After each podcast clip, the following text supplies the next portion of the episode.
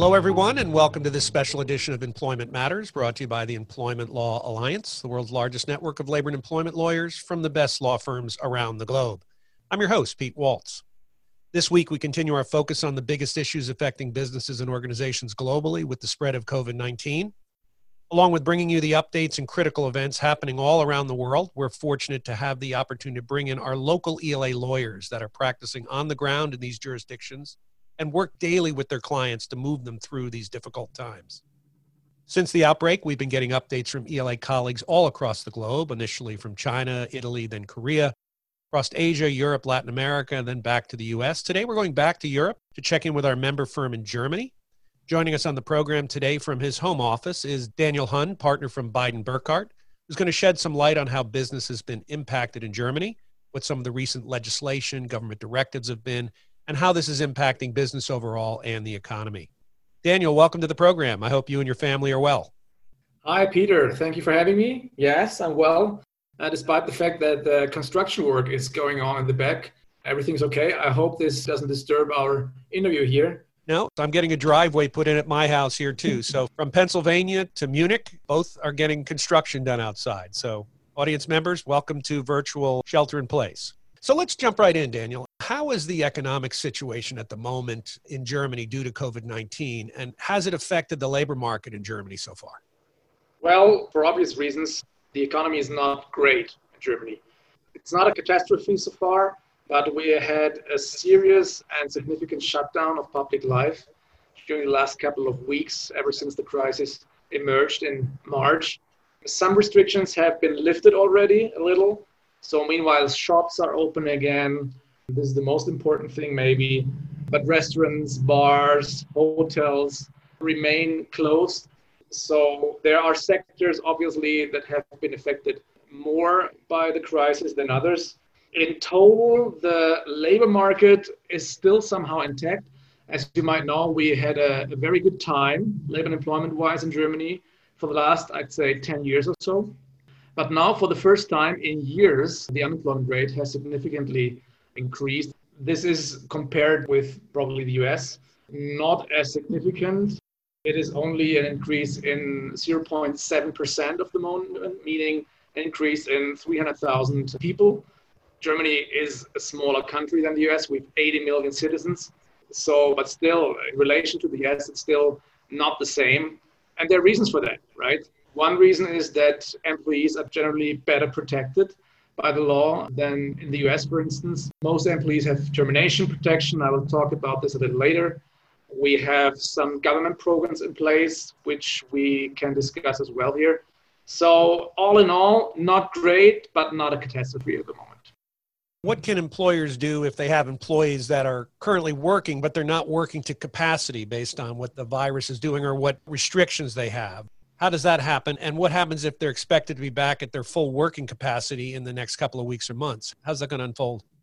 Well, for those kind of employees, the government has put in place a program which we call Kurzarbeit, literally translated short time work.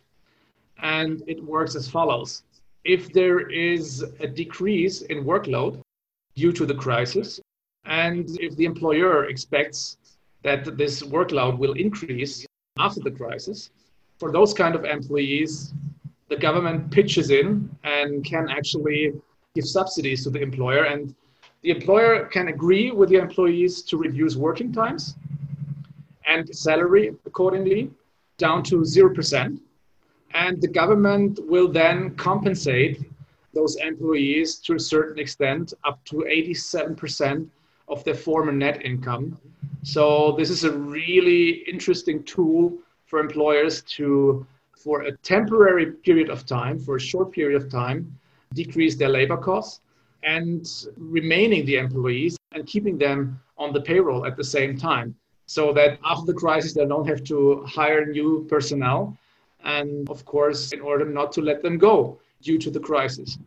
That's an interesting thing and we have something similar here in the US with the, what we call the PPP, the Payroll Protection Plan. But that's set up here in the US as a loan. Now, they have had discussions that the loan will be forgiven, but many, many companies have taken advantage of that.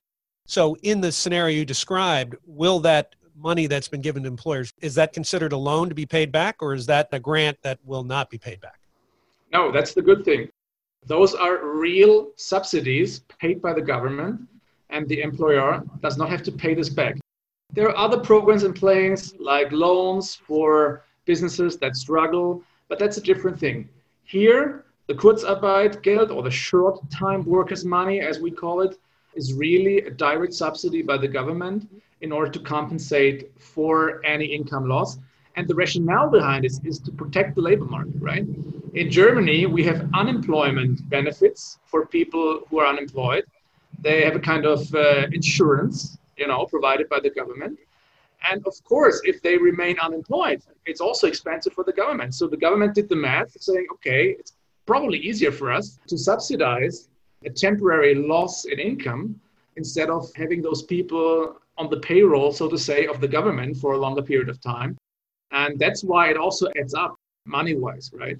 A concept maybe not so familiar with other jurisdictions, but due to the unemployment benefits the government has to pay anyway, this makes kind of sense here and is a good tool for employers to make the transition here during the crisis.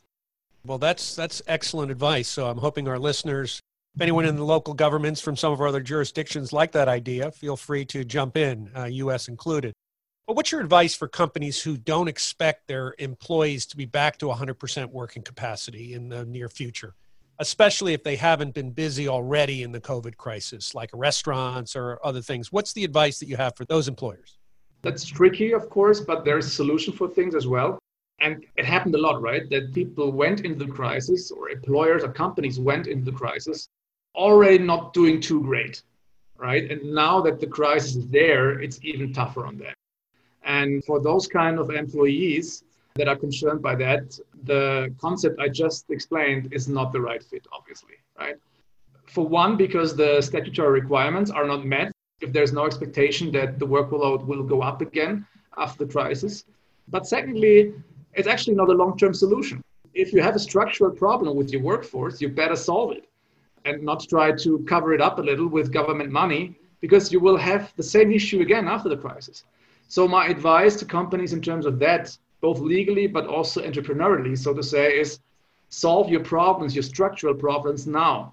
Now is the time where you also have a good reason, you know, in public for the PR people, for instance, to explain why you let go people and do your homework and do them now, then you will be better off after the crisis.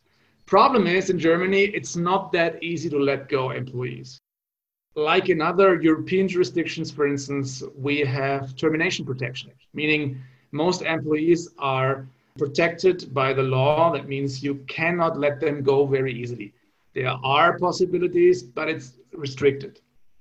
So Daniel, in the situation where, you know, this short-term need isn't going to make a long-term solution for companies and employers may need to just let people go. We've talked about this with many of our other jurisdictions around the world about the challenges of letting people go and what terminations are like. So, what does it work like in Germany? How difficult is it to let employees go in Germany? It is pretty difficult, no surprise, but there are solutions. For one, most people have an employment contract, they have statutory or contractual notice periods. This is one thing the employer has to observe, obviously. But even apart from that, most people and most employees in Germany are protected by the law. They enjoy, as we call it, termination protection, meaning you can't just fire people or let them go or terminate them. You need a justifying reason for that. And one reason is so called operational reason, meaning a business reason. But it's uh, not that easy. You have to prove that you don't have to work anymore, that it's long term, that it's not only temporary. And then there is a special pain for employers called social selection, meaning if you let go people for operational reasons, you have to make a selection. You cannot let go the people who have no work anymore. You have to check among the comparable employees who is less worthy of social protection, meaning you have to keep the employees who have been with the company for a longer time, people who are older, people who have many children, and or people who are disabled, meaning that's not always the people the employer wants to leave the company. And this constitutes special challenges. But the good news is With a good lawyer, you can create some wiggle room, and there are ways to optimize the situation, as we call it. And that's an important message. Apart from that termination protection stuff, there are also collective labor law issues to be concerned. We have works councils. This is a well, kind of special German concept. Those are employees representative. They have similar powers as unions in other countries, and you have to involve them to a certain extent as well. If you have mass redundancies, so if you let go a lot of people in your business, then there are special regulations kicking in. That's everything is quite burdensome and it's a jungle of regulations where only an experienced and uh, skilled labor lawyer can guide you through. But as you can imagine, this is the kind of service we offer. Sounds like you've been busy in that service too, I would guess, at this point. Actually, yes. Due to the government programs, not so many companies have started to let go people already. We have a couple of projects going on, but we expect it to become more due to the crisis because, as I said, structural problems they come to the top, you know, in time of crisis to a significant extent. And that's when most companies also decide to solve those structural problems if they have been reluctant in the past to do so. This is great advice. And again, it is a difficult time all around the world, but it is also a time to look inward at your company and look inward as you as a leader and decide how do you make the right decision for the long term how do you protect the organization, the clients, the vendors, and the employees to the best that you can for the long term proposition? And in some of those cases, there's some difficult choices. So I think in many ways, this will resolve a number of the questions that clients have probably avoided decisions making in the past. Absolutely. I couldn't agree more. I couldn't agree more. Well, Daniel, thanks so much for joining. I hope you and your family stay safe, and I hope whatever's being built outside your window gets finished. And I'll let you know when my driveway gets done too. Yes, that would be great. Let me know. Thank you so much, Peter, and all the best for you. If you'd like to connect with Daniel from Beiten Burkhardt, our ELA member firm in Germany, or any of our firms around the world, just search for them on the ELA website at ela.law. Go to the big Find a Lawyer widget in the center of the page. Click on the drop down box to find any of those lawyers by phone or email. Also, when you're on the website, make sure you sign up to receive invitations for upcoming webinars, download our white papers, or access the ELA's exclusive employer handbook.